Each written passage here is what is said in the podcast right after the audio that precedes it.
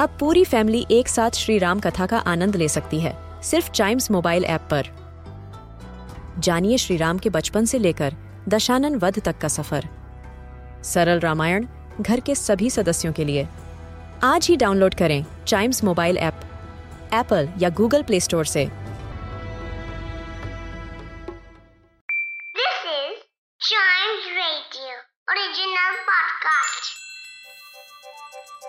हर दिन की एक कहानी होती है। कुछ ऐसी बातें जो उस दिन को बना देती हैं हिस्ट्री का हिस्सा। तो आइए। सुनते हैं कुछ बातें जो हुई थी in this day's history. Hello and welcome to this day's history जहाँ मैं आपको आज के दिन दुनिया भर में होने वाले कुछ इंपॉर्टेंट इवेंट्स के बारे में बताऊँगा। तो चलिए शुरू करते हैं। 1666 में आज ही के दिन गुरु गोबिंद सिंह जी का जन्म हुआ था। गुरु गोबिंद सिंह जी, टेंथ और फाइनल सिख गुरु थे। गुरु गोबिंद सिंह जी एक स्पिरिचुअल मास्टर वॉरियर पोएट और फिलोसोफर थे। गुरु गोबिंद सिंह जी अपने पिता गुरु तेग बहादुर जी के गुजरने के बाद मात्र 9 साल की उम्र में सिख लीडर बने थे। गुरु गोबिंद सिंह जी ने सिख वॉरियर कम्युनिटी खालसा की फाउंडेशन करी थी। गुरु गोबिंद सिंह जी को दसम ग्रंथ से सम्मानित किया गया है। दसम ग्रंथ सिख प्रेयर्स और खालसा रिचुअल्स का एक पूजनीय हिस्सा है। इसके अलावा 1887 में आज ही के दिन श्रीनिवास रामानुजन जी का जन्म हुआ था। श्रीनिवास रामानुजन का पूरा नाम श्रीनिवास रामानुजन अयंगर था। यह एक इंडियन मैथमेटिशियन थे।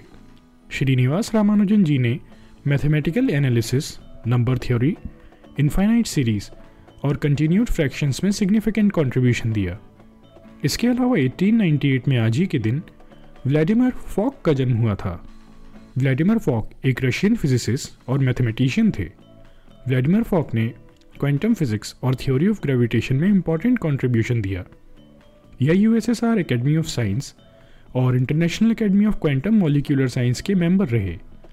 व्लादिमीर फॉक ने फंडामेंटल्स ऑफ़ क्वांटम मैकेनिक्स और the theory of space time and gravitation जैसी पॉपुलर बुक्स लिखी। इसके अलावा 1920 में आज ही के दिन विश्व भारती कॉलेज ओपन हुआ था। विश्व भारती कॉलेज को शांति निकेतन के नाम से भी जाना जाता है। आज ये एक पब्लिक सेंट्रल यूनिवर्सिटी है और नेशनल इंपॉर्टेंस होल्ड करने वाला एक इंस्टीट्यूट है। विश्व भारती की फाउंडेशन रविन्द्रनाथ टैगोर जी ने की थी। रविंद्रनाथ टैगोर एक poet writer playwright composer philosopher social reformer और पेंटर थे। इंडियन इंडिपेंडेंस के पहले विश्व भारती एक कॉलेज था, पर बाद में इसे सेंट्रल यूनिवर्सिटी का स्टेटस दे दिया गया।